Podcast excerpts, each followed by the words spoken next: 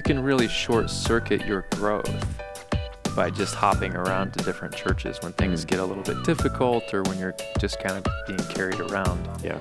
And sometimes God calls us to seasons of discomfort, and um, it feels like it's a little bit uphill, but a lot of times that's where we grow. Hello, this is Pastor John. This is Pastor Tim. This is the Every Moment His podcast from Holy Cross Lutheran Church in Kearney. And today we're talking about the different ways of leaving a congregation. And, you know, we kind of live in a ghosting culture, meaning that we leave without telling, Yeah, whether it yeah. be peacefully or not. And Yeah. um, we just kind of want to name and talk about a healthy way of leaving a congregation and the different ways that one might leave a congregation. All And right. so, but I, do you have a dad joke? This is more of a pastor joke, actually. Ooh, hit me. Okay, so um, what do you call a group of geese? Um, a flock, It's a gaggle. a gaggle, A gaggle of geese. Uh, what do you call a group of uh, bison? a herd, Herd. You got that? Yeah. What do you call a group of uh, crows? a, a cackle, It's called a murder. A murder. Yeah, a murder of crows. Isn't that crazy? That's that's interesting. what, what do you call a group of ravens? Something interesting. It's Tell an me. unkindness. an unkindness. Yeah. And what do you call a group of alligators? Um, A congregation. Ooh, that's spicy. That's spicy. But it's actually true, I think. You, yeah, a group of alligators is called a congregation. A Congregation. Yeah, yeah. Oh, I see. Yeah. wow. So not not you know, take that in in the good nature it's for. But if you get enough enough congregation members together, it's maybe a bunch of alligators. I don't know. Is No, that no. okay? No, Not here. no, Not here. they're sheep. cats. Yeah. Okay. okay. Enough silliness. Um, so we're talking about ways of leaving a congregation. Yeah, and can I tell you an article I read about this? Yes. I think I printed it and put it in your box, Yeah. your mailbox. Uh, and it's it's uh, from Christianity Today, and it's about um, how pastors deal with being ghosted, meaning that people just leave, and that that's a that's a 21st century American thing. It's also a it's a COVID post COVID thing. And so ghosting meaning we're just we we're just gone. And I think it comes from the dating world Hmm. where the uh, internet dating world where you're Mm. dating somebody, you're you're getting to know somebody online and then they just they disappear. And No, and no questions, no answers. Yeah. Yeah. and uh, and so it went on to talk about how some congregations are implementing in their bylaws, in their um, new member Hmm. process, in their church covenants that they have for members, they're implementing a section about how, how to properly leave. Hmm. And, and they, they mention basically what we're talking about today. Yeah, so I, I think it, it comes down to um, a little bit of a review of the pastoral office is like pastors have to give an account for the people that they're that the Mhm. Holy Spirit has given char- them charge over, Yeah. and so it's not a casual relationship. Right. In First Peter, it, it's uh, the term used is oversight. Yeah. To shepherd the flock, to be overseers, to have oversight. That means you care for this spiritual condition of Mhm. each of the people in your congregation. And it's not just pastors who do this. We shepherd and provide oversight for one another. Yeah, That's important. But um, pastors are the ones uh, publicly tasked with this, um, and they provide leadership in it. And um, and now we have to remember there are normal seasons of life that lead us to leave a church. There, Yeah. There's some good, healthy reasons to leave a congregation, Yeah. and it's not always bad. And so um, we want to be aware of this. So, what's the, the first way of leaving a congregation? So the first is is death. I mean, that's one like you would leave the the living rolls of a congregation. You would go to join the church triumphant. You know, so you're leaving the local congregation Mm-hmm. to be with the church eternal Right. in victory and in rest. Yeah. You get a better seat. You get a better seat, yeah. Um, and so this is this is one way. Like Mm-hmm.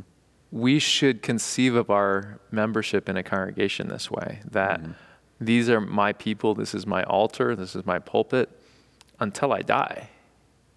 Um, unless I move or something like Mm-hmm. Yeah. that happens, but this is my confession of faith, uh, thick or thin, and and I will die in the presence of these people, my beloved saints at this congregation. I'll be buried. I think a good picture of this, like back in the day, and you still see it in especially rural Nebraska, you see the church cemetery. Mm.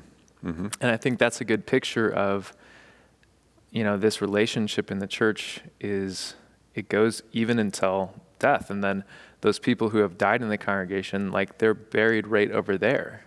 Yeah. Or You know? in some churches, in Europe in particular, they're buried right underneath you. Inside, yeah, Yeah. yeah. So there's this, um, our relationship in the church even transcends death. Mm-hmm. And we don't run from death. You know, we say these people will rest here until the day of the resurrection. Yeah. Um, Yeah. So that's one healthy way to leave a church Mhm. is to die um, and to be welcomed into the church eternal with the Lord and with the, the blessings, the prayers, and the, um, the memories of the saints that are left behind. hmm Yeah, the next, uh, and I, th- I think this is a healthy way to transfer, is that um, life has its seasons. We have different vocations that call us to, to different places. Maybe we are taking a job elsewhere, we're going to college, we are returning home from college, we are maybe moving to a different part of town, or Mhm. maybe we are uh, grandparents wanting to be closer to grandchildren. Mhm. Whatever that season of life, if we move to another town, it's proper to transfer our membership within the Lutheran Church Missouri Synod, within the fellowship of our congregations. And this is really not a hard process. Um, basically, you just need to let your pastors know, or Yeah. let the church Yeah. know, hey, I'm moving to Lincoln, and we might have a conversation about, hey, here's some great churches, uh, and then you you once you're done visiting those churches, then then you make a formal like, hey, this is going to be my place, and then we initiate transfer, and it Yeah. it takes about as long as the mail takes. Yeah, yeah. It's Yeah. it's a little bit of a, and it's it's such a lovely courtesy, you know, Mhm. as you're a, if you're a pastor, if someone says, "Hey, I, gosh, I moved to yeah Lincoln, and I'm going to this church, and found a, a great place," and pa- as a pastor, I'm like, "Well, thanks be to God." Yeah. And I'm so glad you're you're cared for, that you've found a community to love and to hear God's word in, Mhm. and God be with you. Yeah, and, and another reason to do that is you don't want to end up on your church's inactive list True. and having the pastors and elders looking for you Yeah. simply because you moved and you didn't tell anybody. Yeah. So um, it, it's just a good courtesy to, to say, hey, Pastor, I'm moving. I moved, and here's where I'm worshiping. And then as soon as you can. Yeah. And this would be transferring to another Lutheran Church, Missouri Synod Church, or Mhm. one of our sister churches throughout the world that we would say we're in fellowship with. So we would say, Yeah, God be with you. We're thankful that you found a faithful church to worship in. Awesome. Yeah. Good. Uh, and the next one is not as favorable, I'd say, but it's possible. But it's permissible. it's yeah. permissible, is, and that's peaceful release. Yeah.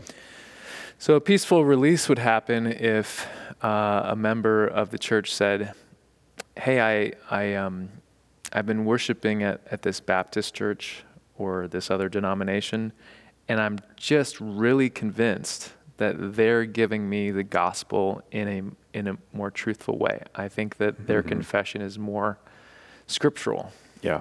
that this is really what God intends. And so I'm going to change my confession of faith. And I love you guys. I'm not mad at you, but I've just Mhm. really been convicted that this is the truth rather than uh, the convictions of Holy Cross or whatever church they're in. And so you want to talk a little bit about that? Yeah, I mean, and I appreciate that conversation too because, like, I mean, it, like, you would hope that somebody's not going to go to, say, Baptist church, Methodist church,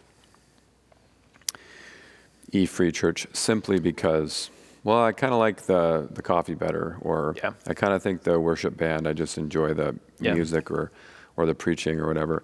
You, I, I think those are less than good reasons to, Mm-hmm. to switch because they don't deal with, well, what do I actually believe? Like if you were to say, I'm going to a Baptist church because I believe that only adults, professing Christian adults, should be baptized, and I'm going to jo- join this church and be rebaptized. If you came to that conclusion through Scripture and you're convinced and you've thought about it, you've prayed about it, you've wrestled with it, maybe you've had conversations with your own Holy Cross pastors, then in that case, I'd be willing to say, okay, we'll release you peacefully. You know, if you ever want to come back or you want to talk about this more, we're here. Um, you know, and uh, or another example would be, I don't think it's a good reason to to leave the church you worship to say go to a Roman Catholic church because you met this girl and she's she's not changing. I mean, Yeah, she's yeah. she's going to be Roman Catholic till the day she dies, Yeah. and Because grandma said so. because grandma said so and, and it's just what we do as a family like your your confession of faith is more important than anything else Yeah. and so it that's not a good conscience reason it would be better for you to remain where you are but if you say went in this dating relationship or through marriage you're like actually i think the roman catholics are right Right. And I think that they're more faithful, then okay, let's have that conversation and we could have a peaceful release. Because we don't want to, Yeah. like, you know, I, the conscience is a very important thing. It is. And we recognize that while some Christian doctrines are incredibly clear and like, like if you were going to say, hey, I'm going to be a Jehovah's Witness Mm. or like a Mormon, I don't think there's a peaceful release there. No, like we not, can't just yeah. honor that because you're saying you're not a Christian. Yeah. If you join one of those fellowships, because you have to deny the Trinity and that Jesus Christ came in the flesh. Exactly. Yeah. And so we can't give a peaceful release on Yeah. that. But um, Because their salvation Yeah. is likely in, in jeopardy there. Yeah. But while we need to take doctrine very seriously, we have to recognize that um, this side of heaven, this side of the renewal of all things, we see dimly in a mirror. And Mhm. so um, somebody's conscience may convince them otherwise. Yeah, and unfortunately, this is usually, in my experience, this is not the case. Why rare. people Yeah. move churches, they're not saying, you know, I, I really did some doctrinal digging and I, I've Mhm. really come to a informed conclusion that this is the case. This other church is, is saying um, the word of God more clearly. Usually it is the, hey, I, I met this girl over here, or um, it's it's usually a little bit more light or unconscious. You know, it's like there's some kind of force that's drawing me over to this church. It's the worship, or it's just I needed a, sh- a change, or I you know I felt I I needed difference, and something that happened over here spoke to me, and so I'm going to give Yeah. this one a whirl. And it's like, no, let's let's pump the brakes, and are we thinking about this clearly? Because you know, say you go to that church and you maybe have another kind of a dry spell, or you you have another season of life that pulls you to another church or another or group the pastor of gives a sermon on stewardship and money. And yeah, like, oh, nope, or, or you have a change of pastor, right? Yeah, and yeah. and whatever that kind of superficial thing that was drawing you there changes, Mhm. Um, and then you're in the same kind of wandering. Um, Well, and a lot of times it comes to like, okay, how committed are you going to be to this church? yeah, Because if you're going to be really committed to, say, um, Baptist church, it's like, are you committed to being rebaptized? Yeah. Because that's what's going to happen. Um, yeah. or- Are, are you going to try to keep your Lutheran confession and beliefs, but just kind of hang out with those people, yeah. with those Christians, and not you're not going to buy into what they're preaching, yeah. and so you're going to kind of be a half in, half out kind of. Yeah, Mhm. so I agree. It's like if Yeah. hey, if you're going to go over there, go all in. You know, if you're going to be a member over there, then go through their classes and and understand their doctrine and and Mhm. say this is what I believe and what I hold and I'm committed to it. Um, and so there's there is some less than godly reasons to change churches that we would probably try to try at least talk through in a serious way. Yeah. And sometimes people will still have that conclusion I'm still going over there. Yeah. And in that case, we might still say, okay, we'll release you peacefully. Mm-hmm. Um, we don't feel great about it, but we, we will let you um, go. Yeah, we have a, and I would say too that we have a really good relationship with most of the pastors in town.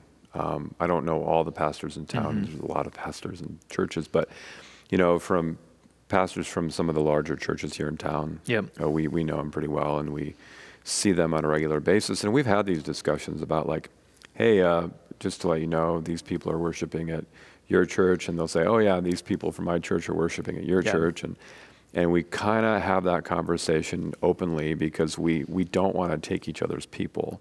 Yeah. And if we do have people switch, we want them to be committed to the beliefs of our church. Yeah, and I think you've talked and we've talked about this and preached on it too. It's like you can really short circuit your growth by just hopping around to different churches when things Mm. get a little bit difficult or when you're just kind of being carried around. Yeah. And sometimes God calls us to seasons of discomfort, and um, feels like it's a little bit uphill, but a lot of times that's where we grow. And so we would we would we would counsel longevity in a church relationship, Yeah. wherever it might be. Yeah. So that's peaceful release. Uh, finally, uh, excommunication. Yeah, uh, excommunication, it literally means like ex means like out of or away from communion. And so it means no longer communing. Well, that word communion is interesting because it means, it can mean the Holy Communion, but it's tied to the communion of God's people or the fellowship of God's people. You can't really make it, you can't really distinguish in the church communion at the altar and communion with God's people. Um, it's kind of the same thing. So this is like a, extreme last measure. It's not used lightly. In fact, it's not just something, it's, it's something the entire congregation actually has to vote on in a voters' Mhm. assembly, according to our constitution and bylaws. That there, if there were to be somebody in the congregation who very publicly sins and refuses to, to repent. Now, we're not talking about somebody who makes a mistake and continues to make a mistake and Right. each time comes back and says, Forgive me. Because Sure. what does Jesus say to Peter? Peter says, How many times should I forgive my brother? Seven times? Yeah. And Jesus says, 77 times seven. And Yeah. so, like, we have an obligation to one another to always speak the gospel to anybody who repents. What we're dealing with here is, is really public sin that um, hurts the body of Christ and that does not bring glory to God and encourages others to sin. And when that sin is embraced publicly and unrepentantly, unapologetically, after many admonitions from Mhm. pastor and congregation, if the person refuses to repent, then they can be then um, removed from the congregation through excommunication. Yeah, and it, it is it's real serious. I mean, like you said, it's the last it's the last measure, and it's actually it's never done just to spite people, No, never. right? But in fact, we have an example in 1 Corinthians chapter five Mhm. where uh, Saint Paul says, "Release him," you know, so for the destruction of his flesh, Mhm. so that his soul might be saved at the end. Yeah, it's kind of a last last measure of like this person by the way they're living and because they're refusing the counsel of their church, they're showing that they're not Christian as far as we can tell. And so we're trying to to bring them back to repentance and they have not listened to anything, any counsel, and so regrettably, we're going to to um, to break ties with them in the hope that they Yeah. would come back. Um, and sometimes people will, upon excommunication, will just confirm their unbelief and walk Mhm. away.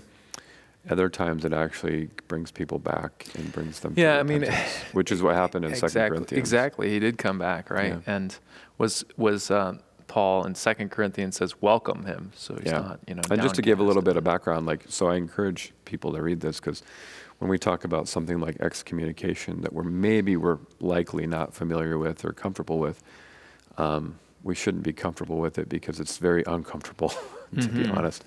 Um, it's it's from Scripture, and so Paul cites the example of a man who was sleeping with his um, His father's his wife. father's wife. So it's like a stepmother. stepmother. Yeah. And so, and this is the type of sexual sin that would have made even the sexually loose pagans blush. Yeah, right. And it was bringing uh, a bad name to the church Yeah. and, and encouraging sin among others. And yeah, this is uh, you know there's a word in um, scriptures you know scandal. Yeah. And it's a scandal. It's a stumbling block Mhm. to people who are seeking the truth and seeking Christ, because it's saying, oh, that's what Christians do. You know, they they they openly sin w- without without, Without any any correction. Yeah. yeah. And so, because of this, Paul had in, encouraged the church, he had admonished the church. He told them that this person, due to unrepentance, would be removed from the church. But it, it turns out that this person um, is very likely in heaven yeah, right. because they repented, is what Paul says. Yeah, so essentially, it's it's saying to somebody, um, yeah, as far as we can tell, you are not a Christian, Mhm. and you will not be uh, ushered into joy on the day of judgment, but rather judgment um, upon your sin. So you're, we don't want to like f- say it's okay. We're not doing you any favors if we say it's it'll be all good Yeah. because the Lord has spoken, you know. Mhm. So I think this is it's healthy for churches to recognize when someone is in the, that position and needs that word. It's not something we desire, Yeah. not something we hope to happen. Well, and there's preventative measures every Sunday. Uh, we, we often call excommunication the last, kind of the last resort in church discipline. Mhm. But the truth is that every sermon is an act of church discipline. Mm. It- discipline in a positive sense that God is discipling us. Yeah, He's right. disciplining us as a father gently, lovingly disciplines a child for his or her own good. And so the the sermon, the Bible study, the conversation with the pastor or other church member in confidence, you know, giving gentle correction or admonition, those are all acts of discipline Mhm. and, and they're good. And, and actually, if we're not disciplined by the Lord, it, it, it means we don't belong to Him. Mhm. And so, um, yeah. Um,